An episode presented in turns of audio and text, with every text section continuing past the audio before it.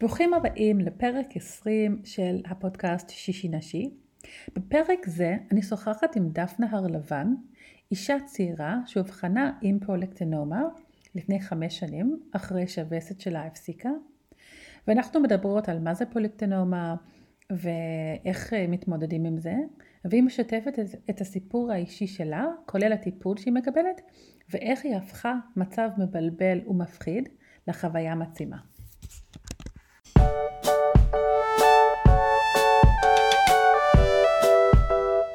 ברוכות הבאות לפודקאסט שישי נשי, המקום לכל מה שקשור לנשים ונשיות. אני כל כך שמחה שאת מצטרפת אליי במסע שלי לעודד שיח פתוח בכל מה שקשור לפוריות, הריון, מחזור ועוד. שמי ענת גרין, אני מטפלת הוליסטית בתחום בריאת האישה. הקליניקה שלי במודיעין, אבל אני גם תומכת בנשים דרך האינטרנט במסע שלהם סביב הווסת, פוריות והריון. שלום, אז היום אני מדברת עם דפנה הרלבן, שהיא מנהלת קהילת נשים עם פרולקטינומה. אה, הקהילה נמצאת בפייסבוק, בקבוצה שנקראת אה, נסיכות עם פרולקטינומה. אז קודם כל, נעים מאוד, דפנה. היי, מה נשמע? בסדר. ואשמח לשמוע את הסיפור האישי שלך, איך הגעת לזה, מה זה בכלל פרולקטינומה.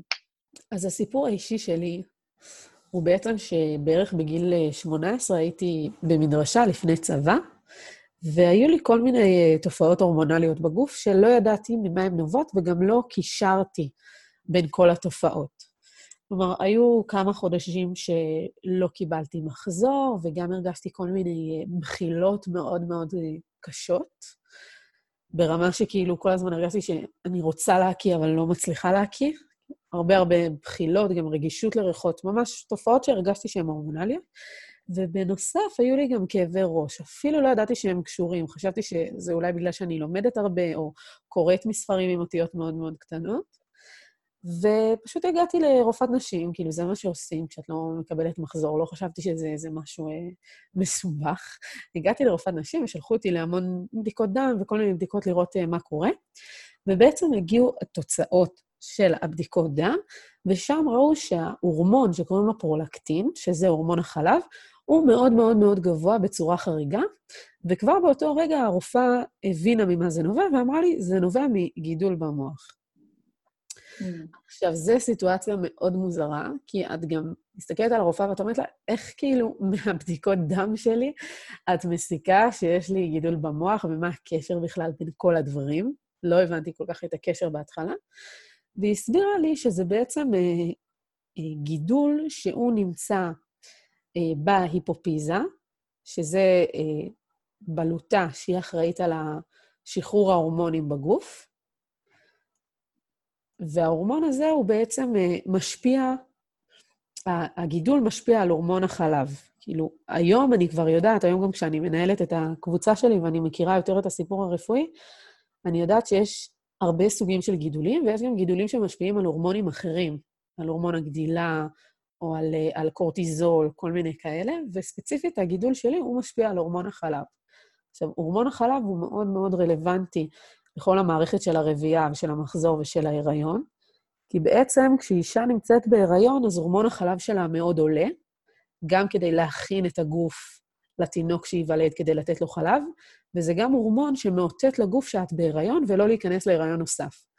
זאת אומרת שכשהורמון החלב נמצא גבוה בגוף, שזה היה המצב אצלי, כאילו הגוף שלי חשב שאני בהיריון, למרות שאני לא בהיריון, ולכן היו את כל התופעות ההורמונליות האלה שהן כמו הריון, ולכן גם לא קיבלתי מחזור, כי בעצם כשהגוף נמצא בהיריון, הוא משדר לא להיכנס להיריון במקביל, ולכן זו בעצם בעיית פוריות.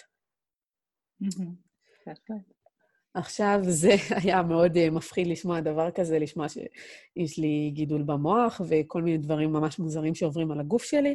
שלחו אותי גם לבדיקה של uh, MRI, כאילו, ידעו שיש גידול, אבל בדיקה של ה-MRI זה לבדוק uh, מה הגודל של הגידול, על מה הוא משפיע, איפה הוא נמצא, ומצאו שיש לי גידול בגודל של 14 מילימטרים, שזה יחסית גדול.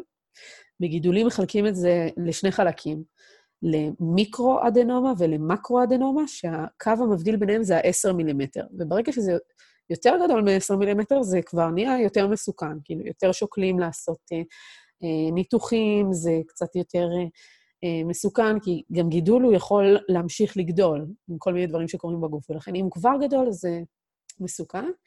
קיבלתי בעצם טיפול הורמונלי, שזה, אם, אם יש אישה ששומעת את זה עכשיו ואולי היא ילדה ורצתה להפסיק להעניק, אז היא קיבלה כדורים, זה הכדורים שאני מקבלת על בסיס קבוע. אני לוקחת אותם כמה פעמים בשבוע, בעצם זה כדורים להפסקת הנקה, לטיפול בהורמון החלב, פשוט להוריד אותו, שיהיה יותר נמוך. אז מי שהיא לוקחת את זה להפסקת הנקה, היא לוקחת uh, ממש מספר מצומצם של כדורים, ואני לוקחת את זה על בסיס קבוע כבר חמש שנים, מאז שגילו לי את הגידול החמוד הזה, ואחרי כמה שנים הוא כבר נהיה קטן יותר. הוא עבר לגודל של 4 מילימטרים, שזה פער משמעותי, ועכשיו הוא החליט שלא בא לו להמשיך לקטון, אז הוא כבר כמה שנים תקוע על ה-4 מילימטר הזה. זה הסיפור, אוקיי? Mm-hmm. זה, זה ככה מה שאני חווה כבר uh, חמש שנים בגדול. זה אומר שאני הולכת לרופאים, אה, ל-MRI, לבדיקות של דם, גם לבדיקות של ראייה, כי הגידול הזה אם הוא יושב קרוב על עצב הראייה, הוא עלול לסכן את הראייה. ולכן כל הזמן בודקים האם הוא משפיע על הראייה. אני מכירה, אני, אני מכירה נשים, נגיד, שעברו ניתוח בגלל הסיבה הזאת. כאילו, השאלה הראשונה ששואלים אותי, בואי נאמר שיש שתי שאלות ראשונות ששואלים אותי. שואלים אותי, דבר ראשון, האם הגידול הוא סרטני? אז לא, הגידול הוא לא סרטני, הוא גידול שפיר. זה אומר שהוא לא מסוכן בפני עצמו, הוא מסוכן רק מההשלכות שהוא עושה, מהלחץ שהוא עושה במוח, מה, מזה שהוא אה, גורם להפרשה של אה, הורמון מסוים, מזה שהוא נמצא על עצב הראייה, אבל הוא לא סרטני, הוא לא מסוכן בפני עצמו. והשאלה השנייה ששואלים אותי זה למה לא עושים ניתוח. אז באמת, כמו שאמרתי, הרבה פעמים כשזה מקרו-אדנומה, שזה יותר גדול מ-10 מילימטר, כן יותר שוקלים לעשות ניתוח, וגם כשזה יושב על עצב הראייה, שוקלים לעשות ניתוח כי זה מסכן, אבל רוב המקרים הטיפול כן משפיע, ולכן פחות ממליצים בגידול מהסוג הזה, של פרולקטינומה, ככה זה נקרא, פחות אה, ששים לניתוח מיד, כי שוב זה ניתוח מוח וזה לא ניתוח שרוצים לעשות אותו מיידי, כי הטיפול הוא כן משפיע. יש גידולים אחרים במוח שהם, נגיד גידול שמשפיע על הורמון הגדילה, שהתסמינים שלו יותר מסוכנים ולכן עושים ניתוח מיד. אבל בניתוח שיש, בגידול שיש לי, משתדלים לא לעשות ניתוח מיד ולתת טיפול אה, בכדורים. אוקיי, ואחרי שאת התחלת את הטיפול התרופתי, כמה זמן זה לקח עד שהווסת חזרה? זה לקח כמה חודשים. גם כל האנשים שאני מכירה, זה, זה בא יחסית מהר, כי ברגע שההורמון מתאזן, אז uh, כבר הווסת חוזרת. עכשיו, זה גם שונה, זה שונה ממקרה למקרה, כי הגידולים, קצת מורכב. יש גידולים שהם אה, מפרישים את ההורמון בעצמם, כאילו שהגידול עצמו מפריש את הורמון החלב, ויש אוקיי. גידולים שהם לא מפרישים את ההורמון, זה נקרא non-function, הוא לא פעיל בפני עצמו, אלא הוא רק לוחץ על כל מיני בלוטות שהן גורמות להפרשה יתרה של ההורמון. עכשיו, בהורמון החלב, אה, כנראה, במקרה שלי, כנראה הרופאים סוברים שהגידול שלי הוא לא מפריש את ההורמון, כי הרמות שלי אומנם היו גבוהות, אבל הרמות של הפרולקטין היו יותר נמוכות מנשים אחרות שיש להן את הגידול, אז סוברים שהוא לא מפריש את ההורמון, אלא אה, הוא לוחץ בעצם על, על הבלוטה, אבל הוא לא לוחץ על משהו שגורם לו להפריש את ההורמון, אלא הוא לוחץ ומונע הפרשת דופמין. אז זה קצת מסובך ואני אסביר את זה מההתחלה. בעצם מה שקורה במוח זה שיש אה, את ההורמון שנקרא דופמין, שברגע שיש הרבה דופמין, זה בעצם הורמון שהוא שלילי להורמון החלב. אם יש הרבה דופמין, אז מופרש מעט הורמון החלב. אם יש מעט דופמין, אז יש הרבה הורמון החלב. ומה שהגידול שלי עושה זה הוא לוחץ על האזור של הדופמין והוא מונע ממנו להפריש דופמין, ולכן יש יותר מדי הורמון החלב, כי אין את הדופמין שהוא הבקרה שלו. Mm. אז הכדורים שאני לוקחת הם כדורים ש... יש בהם חומר שהוא מדמה דופמין, ואז mm-hmm. כאילו יש לי יותר דופמין במוח ממה שהיה לפני, וזה מה שגורם לרמות של הורמון החלב לרדת. כי הדופמין הוא הבקרה של הורמון החלב. Mm-hmm. ומה ההשפעה של רמה יותר גבוהה של דופמין בגוף? אה, מדופמין אני יודעת שזה כן, אה, כן הורמון אה, טוב וחיובי, אבל יש תופעות לוואי לתרופה הזאת. התופעה כן יכולה לגרום ל... היא עלולה גם לגרום קצת לבחילות. לי היא לא עושה כל כך תופעות לוואי, אבל יש נשים אחרות שהתרופה כן עושה להן תופעות לוואי. היא יכולה לגרום ליצר מיני מוגבר, לכל מיני עניינים כאלה, אבל באמת שהתרופה היא יחסית סבירה והתופעות לוואי שלה לא כל כך חזקות.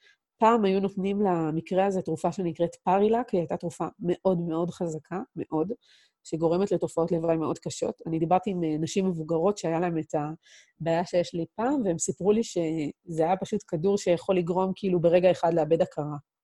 הוא היה כדור. מאוד חזק שמטפל בגידול בצורה ממש נקודתית, ויכול להיות שאחרי כמה פעמים שלקחו אותו כבר נעלם הגידול, אבל תופעות לוואי שלו היו ממש חזקות והפסיקו לקחת אותו היום.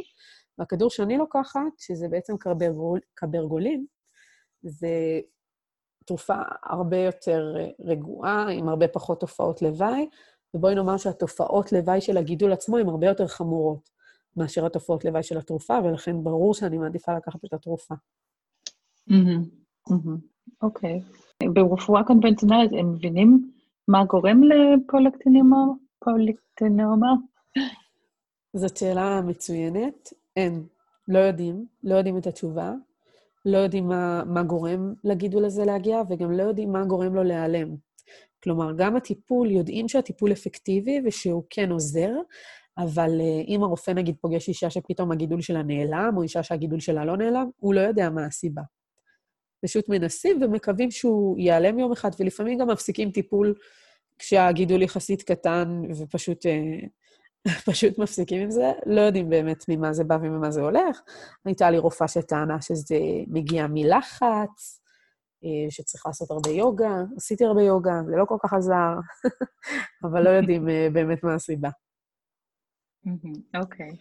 ונגיד אישה שרוצה להיכנס להיריון, היא, מה, מה היא עושה לגבי התרופה? אוקיי, okay, אז זאת שאלה מצוינת, כי כמו שהסברתי, בעצם התופעה האוטומטית הראשונה של הגידול הזה כשהוא מתפרץ, זה בעצם אה, בעיה בפוריות, כמו שהסברתי בדיוק את כל הסיבות. ואני מכירה גם נשים שנמצאות בקבוצה שלי, שככה הם גילו שיש להם את הגידול. פשוט התקשו להיכנס להיריון, עשו בדיקות דם וגילו שיש להם את הגידול. אני במקרה הזה דווקא אומרת לאישה הזאת, איזה מזל שזאת הבעיה, כי זאת בעיית הפוריות אחת הקלות שיש, כי באמת הטיפול ממש עוזר. כאילו, כמו שאמרתי לך, ברגע שלקחתי כדורים, הווסת חזרה, הפוריות חוזרת והכול בסדר. הבעיה היא פחות בכניסה להיריון, כי אני מכירה הרבה נשים מהקבוצה שלי שהיה להן את הפחד הזה שאיך הם ייכנסו להיריון, ובסוף, ברוך השם, רובן נכנסות להיריון גם ממש בקלות ואפילו בטעות. הבעיה היא פחות uh, בכניסה להיריון, היא יותר uh, בדברים שמסביב. אם נגיד הגידול הוא ממש גדול, אז יש רופאים שימליצו לאישה לא להיכנס להיריון. למשל, שהגידול שלי היה ממש גדול, זה לא היה רלוונטי, לא ניסיתי להיכנס להיריון, הייתי רגע לפני צבא, אבל אה, כן, הרופא ניסה להסביר לי שיכול להיות פה בעיה עם הריון. עכשיו, שהוא קטן, יש פחות בעיה. אבל אם אישה עכשיו רוצה להיכנס להיריון והגידול שלה הוא גדול, אז זאת בעיה, יגידו לה אפילו תחכי. או אני מכירה מישהי שהגידול שלה היה מאוד מאוד קרוב לעצב הראייה, ופחדו שאם היא תיכנס להיריון, הגידול יכול לגדול.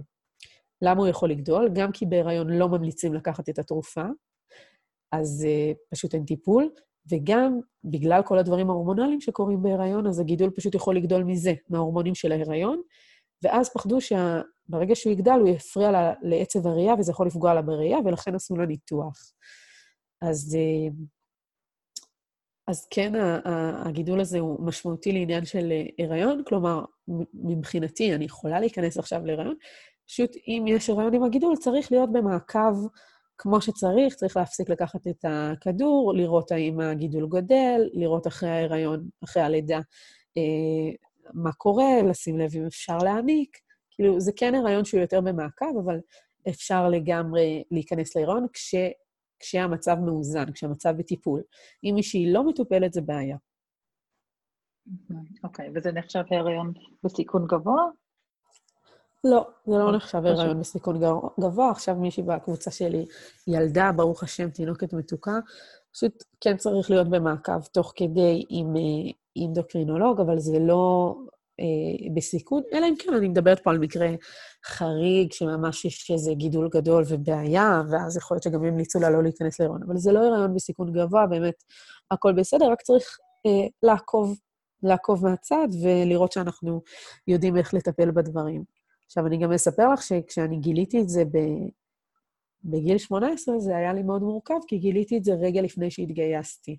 Mm-hmm. בעצם, כאילו, תוך כדי הגיוס שלי, עוד הייתי בבירורים של המצב אצל רופאים, וכשדיווחתי על זה כבר כשהתגייסתי, אז הצבא רצה לשחרר אותי.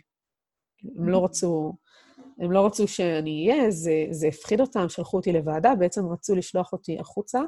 יש בצבא משהו שנקרא רם 2, שזה חופשת מחלה ארוכה, אז רצו לשלוח אותי למשהו שהוא יותר מזה, שזה רם ד', שזה שחרור זמני, ממש להשתחרר, לצאת מהצבא אחרי שכבר התגייסתי, להשתחרר כשהייתי בטירונות אולי אחרי שלושה שבועות בצבא, ובלי הבטחה שיגייסו אותך אחר כך. אז שלחו אותי mm. לוועדה, ואני הלכתי לרופא פרטי והבאתי כל מיני נתונים והבאתי כל מיני מסמכים, ובעצם הוכחתי להם שהמצב שלי כן יציב, כלומר שהכדורים כן ייצבו את הגידול והוא בטיפול והכול בסדר, וממש ממש התחננתי שישאירו אותי. בסוף השאירו אותי על פרופיל 45, שזה הפרופיל הכי נמוך שיש בצבא, זה רגע אחד מלפני להיות מתנדבת, ושמו אותי בתפקיד שאני יכולה להיות עם ה... עם הפרופיל הזה, עם הרבה הרבה פטורים שאסור לי להתאמץ מאמץ פיזי, כל מיני דברים כאלה. בסוף uh, הצלחתי לעבור את השירות, אבל זאת הייתה תקופה מאוד, uh, מאוד מבלבלת. גם את mm. מרגישה, מרגישה מאוד לבד ברגע שמוצאים לך דבר כזה. אני גם אספר לך ש... בגלל שזה כאילו אה, גידול במוח, נכון, הוא לא, הוא לא סרטני והוא שפיר, ברוך השם, אבל ברגע שאני מספרת למישהו, כן, יש לי גידול במוח, אז זה נורא נורא מפחיד את הצד השני, והרבה פעמים מצאתי את עצמי בצורה שאני צריכה להרגיע את הבן אדם שסיפרתי לו. וזה היה מונע ממני הרבה פעמים גם לספר, כי זה, כי זה כאילו לוקח אה, יותר אנרגיות ממה שרציתי, והרבה פעמים גם התמודדתי עם זה לבד. עכשיו, אחרי חמש שנים שאני עם זה, גם פגשתי כל מיני נשים בקבוצות רפואיות וכזה שמתמודדות, ואני הבנתי שאין סיבה, דבר ראשון. אין סיבה שאני ארגיש שאני לבד, כי אני באמת לא לבד, ויש עוד הרבה נשים שעוברות את זה, וגם אין לי מה להתבייש בזה או להסתיר את זה, כאילו, זה לא משהו שקרה באשמתי. ולכן פתחתי קבוצה ביחד, אה, ביחד עם כמה נשים שכבר פגשתי באינטרנט, ועכשיו הגדלנו את הקבוצה.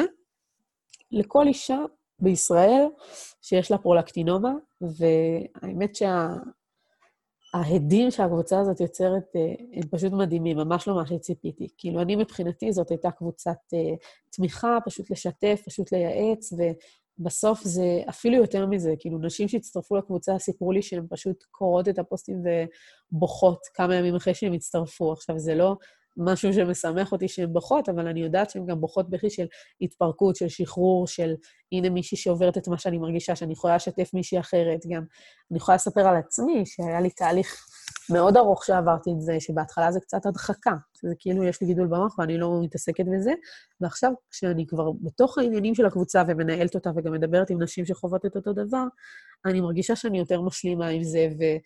וזה כן נוכח בחיים שלי במקום להתעלם מזה, ואני מתייחס לזה בצורה הרבה יותר טובה והרבה יותר בריאה.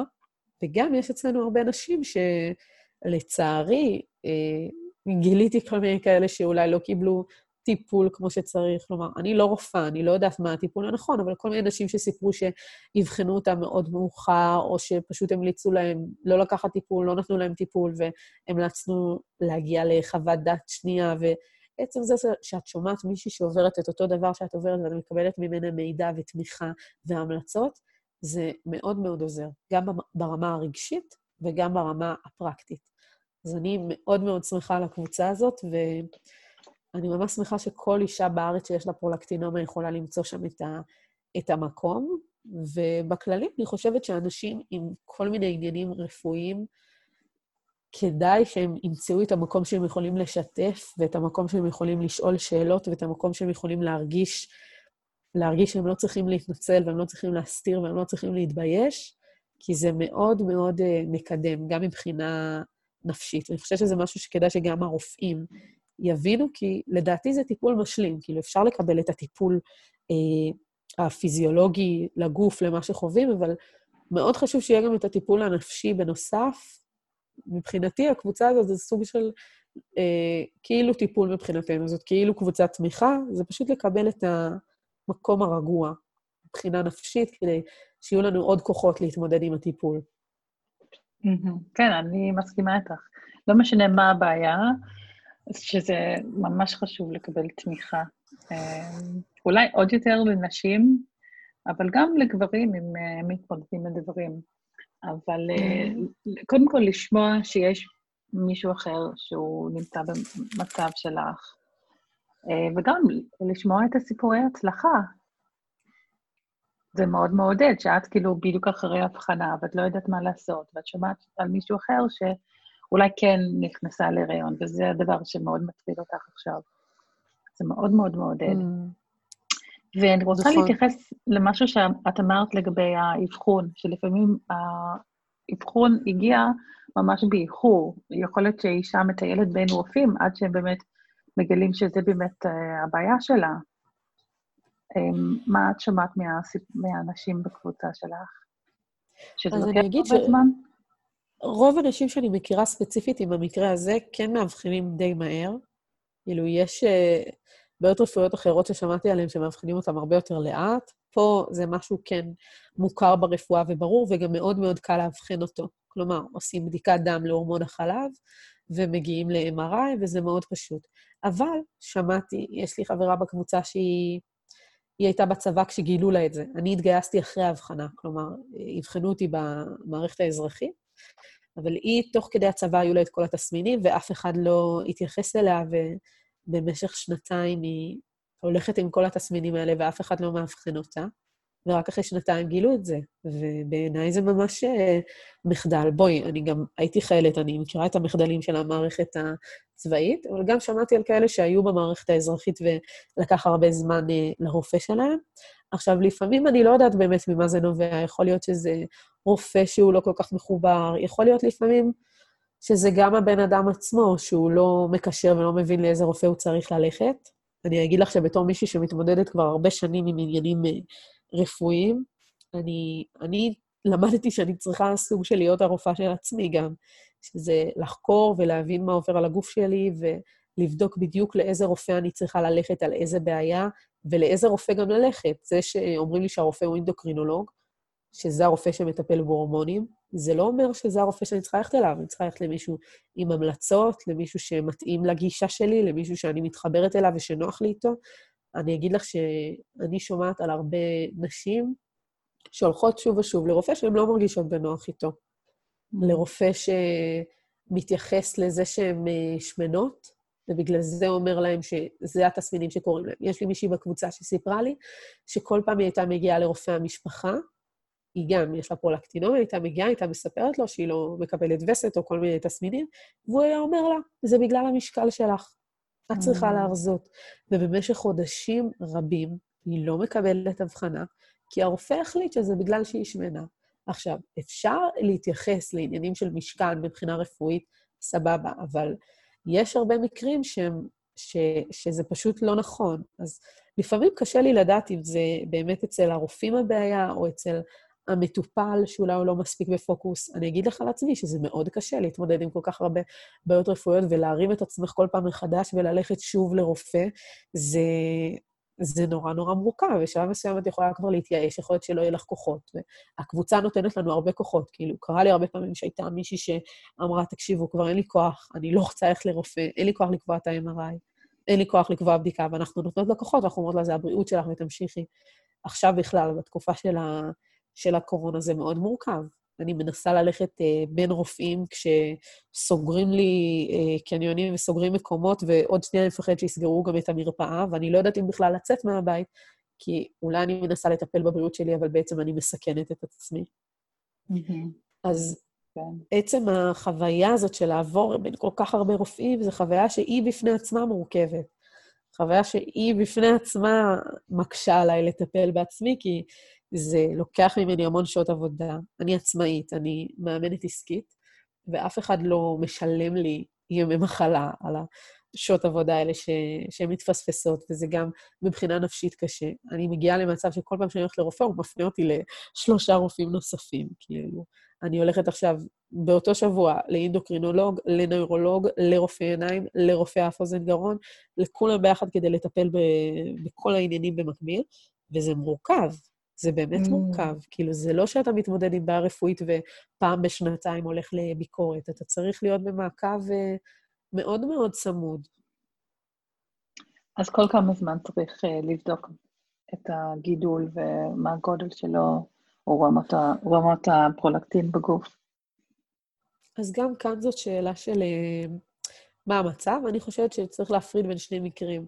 במקרה שמגלים את זה, ושיש את ההבחנה, אז צריך ללכת בתדירות מאוד מאוד גבוהה לביקורות, כדי לראות מה ההשפעה של הטיפול ולראות שהמצב מאוזן. נגיד, ב... בואי נאמר, בחצי שנה הראשונה שגילו לי את זה, הלכתי לכמה MRI במקביל, וכמה פעמים לבדיקות דם, וכמה פעמים לרופא, ולעוד חוות דעת, וצריך לעשות הרבה דברים בבת אחת. ואחרי שכבר המצב התייצב, נגיד אחרי שנה או שנתיים, אז כבר זה ללכת ל-MRI פעם בשנה או פעם בכמה שנים, ולהגיע לרופא פעם בשנה או פעם בחצי שנה. זה פחות, אה, זה פחות משמעותי, אבל גם כאן יש שינויים. כאילו, אצלי הגידול התייצב מאוד, אבל בתקופה האחרונה פרצו לי הרבה מיגרנות, שעכשיו מנסים להבין אם הן נובעות מהגידול או מהלחץ של הגידול או ממשהו אה, אחר בכלל. אז בעיקרון צריך ללכת ל... אני חושבת שצריך ללכת לבדיקה כל חצי שנה, אבל זה יכול כל פעם להשתנות. אוקיי. Mm, okay. והאם את יודעת אם תזונה או פעילות גופנית הם משפיעים על הגידול? אז זאת שאלה טובה. אה, אני לא מכירה שתזונה יכולה להשפיע. כאילו, יש אצלי בקבוצה אה, כל מיני נשים שכן עוסקות ברפואה משלימה ובתזונה, ויכול להיות שיש כאלה שאמרו שזה השפיע עליהם על הפרולקטין. אני לא יודעת אם זה השפיע עליהם על הגידול, כי MRI לא עושים, לא עושים כל שנייה, גם כי החומר, החומר נשאר במוח, וגם זאת בדיקה מאוד יקרה, אז לא עושים את זה הרבה. אני לא יודעת דברים כאלה באמת משפיעים. אמרתי לך שהייתה לי רופאה שאמרה לי, תעשי יותר פעילות מרגיעה, וזה יהיה לך יותר טוב, אבל באופן כללי, רק הכדור זה מה, זה מה שעוזר, וגם וה, הרפואה לא מכירה במשהו שעוזר ממש, וגם ברפואה המשלימה אני לא מכירה איזה משהו ספציפי ש... שבאמת עוזר לזה. אני אספר כן, לך שמהרגע ש... כן. מהרגע שנחשפתי, הרי קידמתי את הקבוצה הזאת על ידי כך שפשוט סיפרתי את הסיפור שלי ברשת ובכל מיני uh, קבוצות, וסיפרתי על הגידול שלי ומה אני חווה ואיך אני מרגישה, והיה לזה גם הרבה עדים. ומהרגע שנחשפתי לגבי זה, אז קיבלתי המון שפע של הצעות והמלצות בפרטי על כל מיני טיפולים uh, שאנשים סוברים שהם יכולים לעזור לי. קיבלתי גם דברים uh, הזויים מאוד. כאילו, זה מעניין, שברגע שאת אה, חושפת משהו שאת עובדת מבחינה רפואית, אז אנשים חושבים שזה כאילו אה, סבבה להציע לך כל מיני טיפולים. אז קיבלתי כל מיני עצות לשתות את ה... כל מיני שייקים שהם יעזרו, או לעשות אה, טיפול בארץ של דבורים, או דמיון מודרך שיעזור לזה. אז יש המון אנשים שאני לא יודעת אם זה באמת דברים שעובדים, אבל המון אנשים שחושבים שיש להם כל מיני אה, דרכים לעזור, אני מקווה שזה מכוונה טובה, אבל זה פשוט היה מעניין שקיבלתי המון המון הצעות אה, מעניינות. אה, כן, זה, זה קורה הרבה בהרבה נושאים שונים. אה, במיוחד בחברה הישראלית, אני חושבת, שאנחנו מאוד אוהבים לתת אה, עצות. אוקיי, okay, האם ידוע לך אם יש קשר בין פולקטנומה והפלות חוזרות? לא, אני לא מכירה שיש קשר. יש רופאים שסוברים שאם ממשיכים לקחת את הכדור תוך כדי הריון, הוא עלול לגרום להפלה. לא כל הרופאים חושבים ככה, אבל אה, אני לא, לא מכירה קשר במחקרים שאני קוראת בין הפרולקטינומה להפלות. דווקא רוב האנשים שאני מכירה, יש להם אה, הריונות בריאים ונכנסות בקלות, ברוך השם, והכול בסדר. רק צריך להיות במעקב. ושוב, זה גם מה שאני תמיד אומרת לאנשים בקבוצה, מישהי, ברגע שהיא מגלה הריון, גם זה מה שהרופא שלי הנחה אותי, ברגע שמישהי מגלה הריון בקבוצה, פשוט ללכת מיד לאנדוקרינולוג ולבדוק מה לעשות. כנראה שצריך להפסיק את הטיפול בכדורים, אלא אם כן זה מקרה מיוחד, רק להיות במעקב אצלו, אבל ההיריון אמור ללכת בצורה תקינה. וזה um, תופעה שרואים יותר אצל צעירים, הפולקטנימה? אז זאת שאלה טובה. זה אני דווקא יחסית חריגה שגילו לי את זה בגיל 18. ממה שהבנתי, נשים בדרך כלל שיש להן את זה באזור גילאי ה-30 עד 50, כאלה. זו תופעה שקיימת גם אצל גברים, זה בסבירות יותר גבוהה אצל נשים, אבל זו תופעה שקיימת גם אצל גברים, וכשזה מופיע אצל גבר זה פוגע בפוריות שלו, בפוריות של הגבר, ואז הרבה פעמים הרופאים ממליצים לעשות אה, ניתוח כדי שהוא יוכל להביא ילדים לעולם. הקבוצה שלנו היא קבוצה רק של נשים, אבל יש לי בקבוצה גם נשים שהגבר שלהם מתמודד עם זה, ואנחנו מפנות אותם לרופאים הנכונים, למנתחים הטובים, גם להם יש מקום, אבל בעיקרון זאת אה, קבוצה לנשים. עכשיו, הרבה שאלו אותי למה זאת קבוצה רק לנשים, אם יש גברים שחווים את זה. אז אני אסביר. בעצם, כמו שאמרתי, הורמון החלב וכל הדברים שקורים לנו בגוף זה דברים הורמונליים שמאוד משפיעים על פוריות, על, על וסת, על הריון, על לידות וכאלה, ואני רציתי שזה יהיה מרחב נעים לנשים לשתף בדברים האלה, ואני מרגישה שאם זה יהיה אה, מרחב שהוא משותף עם גברים, זה פשוט לא יהיה נכון, גם כי גברים חווים דברים אחרים. מבחינת הפוריות שלהם, וכמו שאמרת לך, גם הטיפול לפעמים הוא אחר. ולכן הקמתי קבוצה שהיא תהיה רק לנשים, אבל אם יש אה, גבר שרוצה להקים קבוצה כזו לגברים, הוא מוזמן ואני אתן לו את כל העצות שהוא רוצה. יפה. אז מניסיון שלך בקבוצה, רוב הנשים הם, הם מגיעים להבחנה בגלל חוסר אה, אי פוריות, או בגלל התזמונים האחרים, ואז מגלים שיש את הבעיה? אה, זאת שאלה טובה. אני חושבת שלפעמים יש כאלה שמגיעות פשוט כי עשו בדיקת דם וכל מיני דברים, כאילו זו בדיקת דם ממש פשוטה, של פרופיל הורמונלי, זה לא איזה בדיקת דם חריגה, ואז פשוט מצאו להם את זה שם. הרבה פעמים זה כן אה, קשור לווסת, וזה יכול להיות קשור לעוד דברים של אה, בחילות וכאלה. ושוב, תמיד יש את התסמינים של הכאבי ראש, של הסחרחורות, אבל הרבה פעמים אנחנו לא מקשרות שזה קשור. כי אם את חווה כאילו גם בחילה וגם כאב ראש, את לא מבינה שיש קשר. ואני רק אחר כך הבנתי, הרופא גם אמר לי, כאילו, הכאבי ראש שלך זה בגלל הגידול, הוא כואב לך. זה קשור mm. לזה שיש לך בחילות ושהווסת לא הגיעה, ופתאום אני הבנתי שיש קשר, וזה לא שני דברים נפרדים. Mm. כן, ויש הרבה דברים שגורמים כאבי ראש, אז uh, אם יש כאב, נכון. כאבי ראש, לא בודקים את זה דבר ראשון. עליתי את זה בכל מיני דברים אחרים, אולי לא שתיתי, זה גם מצחיק, כי הרבה פעמים על כאבי ראש אנחנו לא פונים לרופא. שמתי mm-hmm. לב שהרבה אנשים לא פונים לרופא על דבר כזה. חשבתי שלא שתיתי, או כמו שאמרתי לך, הייתי בשנה של למידה, אז אמרתי, אולי אני באמת uh, לומדת הרבה וקוראת הרבה ספרים, וזה בגלל זה, ומעולם כאילו לא חשבתי על כאב ראש לפנות לרופא, ורק על זה שלא קיבלתי וסת, פניתי לרופא. אז זה גם מעניין, כי בגלל שווסת זה משהו שמגיע כל חודש ואת גם בודקת אותו שהוא, שהוא סדיר, זה, זה מסמל לך על הבריאות של הגוף שלך. ואז ברגע שזה לא קורה, זה נורת אדומה, נורת אזהרה אדומה הרבה יותר גדולה מאשר uh, תחושה של כאב ראש, שאת גם אומרת לעצמך, טוב, זה בטח יחלוף עוד מעט. Mm, כן. ולכן פניתי לרופאת נשים רק בגלל זה, אפילו, אפילו לא בגלל הבחילות או הכאבי ראש. Mm.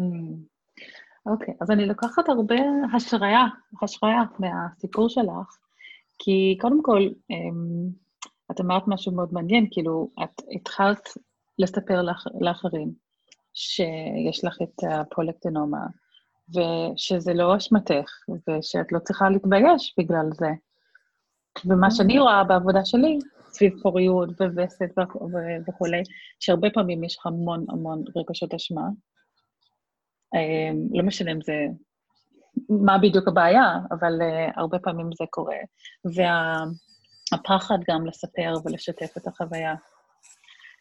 ואני רואה שאצלך זה, זה מאוד עזר לך דווקא לשתף, נכון? אני חושבת שלי זה מאוד עזר. שוב, כל בן אדם הוא שונה ויש אנשים שזה לא מתאים להם. אני גם אגיד לך שזה המקצוע שלי. אני מומחית בשיווק אורגני בפייסבוק, ואני נוהגת לשתף מהיום-יום שלי, ויש אנשים שזה לא מתאים להם, או גם לקוחות שלי, ואני בחיים לא אגיד למישהו לעשות את זה. ואני אגיד שלי זה כן נעים, זה נותן לי אה, מקום של אה, לאבד את החוויות שאני חווה, וגם אני אגיד לך שאני לקחתי החלטה שאם אני עוברת משהו, גם אם זה משהו שלילי, כמו בעיה רפואית, שאין משהו חיובי בבעיה רפואית, אבל אני לקחתי החלטה שגם אם אני חווה משהו שלילי, אני בוחרת איך להפוך את זה למשהו טוב. כלומר, איך אה, לקחת את הדבר הזה שאני חווה ולעשות ממנו משהו טוב בעולם. אז אני החלטתי שאם זה משהו שאני חווה וקשה לי איתו, ועברתי איתו דברים מורכבים, וכבר יש לי הרבה ניסיון איתו, אז אני אקח אותו, ואני אעזור איתו לנשים אחרות שחוות את אותו דבר, ואני אתן להן תמיכה, ואני אתן להם מקום למרחב, ואני אתן להם מקום שיעזור להם. וככה גם אני מרגישה שאני מתמודדת יותר טוב עם הדברים שלי, כי בסוף אני יכולה בסוף יום אה, אה, להתבאס ולבכות מהתוצאות של הבדיקות אצל הרופא ולפחד, ו, וזה גם קורה הרבה. אבל אני משתדלת לא להישאר רק בתוך זה. כאילו, יש לי גם את המקום לזה, אבל ביום שאחר כך לקום ולחשוב איך אני יכולה לעזור לבן אדם אחר, ואז זה גם נותן לי תחושה יותר טובה עם ההתמודדות שלי בעצמי, שאני לא סתם מתמודדת עם זה לשווא, אלא אני מתמודדת עם זה כדי שיהיה לי את הכלים לעזור לאנשים אחרים. וזה נותן לי גם תקווה וגם אור ביום שלי, וגם נשים שאומרות לי שבאמת הקבוצה ממש ממש עוזרת להם, ולהם יותר קשה להיחשף. אז אני לוקחת את זה שאני יכולה להיחשף ואין לי בעיה עם זה, ואני עושה את זה בשביל נשים אחרות, שזה יעזור להן. כן, וגם אני רוצה פשוט להוסיף הערה לגבי כאילו להיחשף. יש כל מיני צורות לעשות את זה. יכול להיות שמישהי בוחרת רק לשתף את החברות הקרובות שלה, יכול להיות שמישהי אחרת מגיעה לקבוצה שלה, שלך, ואז שם היא מרגישה בנוח לשתף. יש כאלה שהם רוצים לשתף, mm-hmm. כאילו, כמו שאת, בפרופיל הפייסבוק, אבל כאילו יש רמות שונות, כל אחד יכולה למצוא את הדרך שלה. אמ, נכון, ואני אספר לך גם ש... גם אצלי בקבוצה יש נשים שאפילו בתוך הקבוצה קשה להן לשתף. כאילו, אני מאוד שמה דגש על השיתוף, וכל אישה חדשה שמצטרפת, אני מציעה לה לפרסם פוסט בקבוצה, וזאת קבוצה פרטית שאף אחד לא יכול לראות שאת נמצאת בתוכה, ואף אחד לא יכול לראות מה כתב בתוכה. אז אני מציעה להם לשתף ולספר ולקבל מאיתנו עזרה, ויש כאלה שגם זה קשה להם. אפילו ברמה הנפשית, כמו שהסברתי מקודם, של להקל ולהתמודד עם זה שאני באמת חווה את זה. אז אני אף פעם לא אכריח בן אדם אה, לשתף, ויש לי הרבה נשים בקבוצה שהן פשוט קוראות, ועצם הקריאה של הפוסטים ועצם הידיעה שנמצאות בקבוצה של נשים במצב כמו שלהן, זה עוזר להן אפילו בלי לכתוב מילה אחת. לכן, גם אם יש אישה שרוצה רק להיות חלק, אבל לא לשתף מתוך עצמה, זה לגמרי המקום שלה. זה לא קבוצה שרק חייבים לספר, ואז לא, לא מרגישים אה, בנוח אם את לא מספרת. כאילו, לכל אחת יש את המקום שלה להרגיש בנוח, ואני גם מאוד שמה דגש על זה ש, שיהיה לנו מרחב נעים להתנהל בו. מאוד חשוב. אוקיי, okay, אז תודה רבה על כל המידע ששיתפת אותנו היום. יש כאילו מסר לסיים שאת רוצה לשתף עם מישהו שיכול להיות שהיא חושבת שיש לה את זה, או היא רוצה ללכת ולהיבדק, או היא קיבלה הבחנה? המסר שלי הוא קודם כל תמיד שמאוד חשוב להיבדק. אני יודעת שאנשים קצת לפעמים מפחדים מרופאים או אין להם כוח, אבל הדבר הראשון שחשוב זה הבריאות שלנו, לפני העבודה ולפני המשפחה ולפני הילדים ולפני כולם. קודם כל לטפל בבריאות שלנו, אז אם מישהו מרגיש שמשהו לא בסדר בגוף שלו, שפשוט יבדוק את זה. וגם אם רופא אחד לא מצא את הדבר, אז ללכת לעוד רופא ולבדוק את, ה, את העניין. והדבר השני זה שאם מתמודדים עם בעיה רפואית, גם אם זה בעיה רפואית שיכולה כאילו להישמע מביכה, זה נשמע מביך, יכול להישמע מביך שאני אומרת, לא קיבלתי מחזור וגיליתי שיש לי גידול, אוקיי? אבל גם אם זה בעיה שיכולה להביך, לא צריך להתבייש בבעיה שיש לנו. שום בעיה לא קשורה למשהו שעשינו, היא לא אשמתנו, אנחנו לא צריכים להרגיש תחושות uh, קשות על עצם זה שיש לנו את הבעיה, וצריך גם להבין שהבעיה היא משהו נפרד מאיתנו. כלומר, זה לא שאני בן אדם חולה, זה יש לי מחלה. כלומר, יש משהו שהוא הולך איתי ביחד, אבל זה לא מגדיר אותי, זאת לא הזהות שלי, וככה גם אני מתייחסת לזה. אני לא כועסת על הגידול החמוד, אני אוהבת אותו והוא גם חלק ממני, אבל אני יודעת שהוא משהו נפרד ממני, והוא לא מגדיר את כל הזהות שלי, וזה גם עוזר לי אה, להתמודד איתו ולהמשיך קדימה, ואני מקווה שיום אחד הוא יחליט שהוא סיים את תפקידו, ושהוא ימשיך הלאה. אמן. תודה רבה. בעזרת השם. זה ממש חשוב מה שאת uh, מספרת, כי זה לא מה שקורה, זה כאילו איך, איך אנחנו מרגישים על מה שקורה. ואת mm-hmm. בחרת uh, גישה מאוד חיובית, כאילו מאוד פרקטית, זה לא שאת דוחקת את הדברים ואת לא זה, את הולכת, את עושה את מה שאת צריכה, ואת גם בתוך זה בוחרת uh, את הגישה החיובית הזאת. משתדלת. זה עבודה. כן, זה עבודה, זה העבודה שלנו בחיים, באמת, כל הדברים האלו. אוקיי, אז um, אם מישהי רוצה להיות בקשר איתך, מה הדרך הכי טובה? אז יש את הקבוצה שלנו, קוראים לה נסיכות עם פרולקטינומה. זו קבוצה שמיועדת לנשים שאובחנו או שחושדות בפרולקטינומה. כל אישה שחווה את זה או שחושדת בזה גם מוזמנת לדבר איתי בפרטי, בפייסבוק שלי, באנגלית, דף נהר לבן אייכן, או במספר הטלפון שלי, שאני גם יכולה לפרסם אותו כאן. אני מייעצת להרבה נשים, או גם גברים, שחווים את ההתמודדות הזו, ואני ממש ממש כאן לעזור, זאת המטרה המרכזית שלי. וכל מי שחווה את זה ממש מוזמנת להצטרף אלינו לקבוצה. זו קבוצה שעושה באמת הרבה טוב. אני יודעת שיש חששות לפעמים, אני אכנס לקבוצה כזאת, אולי זה יבאס לי את הפיד, אולי זה יגרום לי תחושות קשות, אולי כל פעם שאני אראה זה יבאס אותי, אבל אנחנו גם שמות דגש בקבוצה על אה, לשמוח ולצחוק ולראות את הטוב ולעזור אחת לשנייה ולתמוך ולחייך. לי זאת קבוצה שבאמת עושה הרבה אור. אז אני מזמינה כל מי שמתמודדת עם הדבר הזה, שזה גידול במוח מסוג פרולקטינומה, שתצטרף אלינו לקבוצה, וזה באמת אה, יעשה לה טוב. מעולה. יופי. אז המון המון תודה, דפנה. תודה לך. אמ, את כל הפרטים, כאילו את הלינק לקבוצה, אני אשים אמ, במידע על הפרק הזה.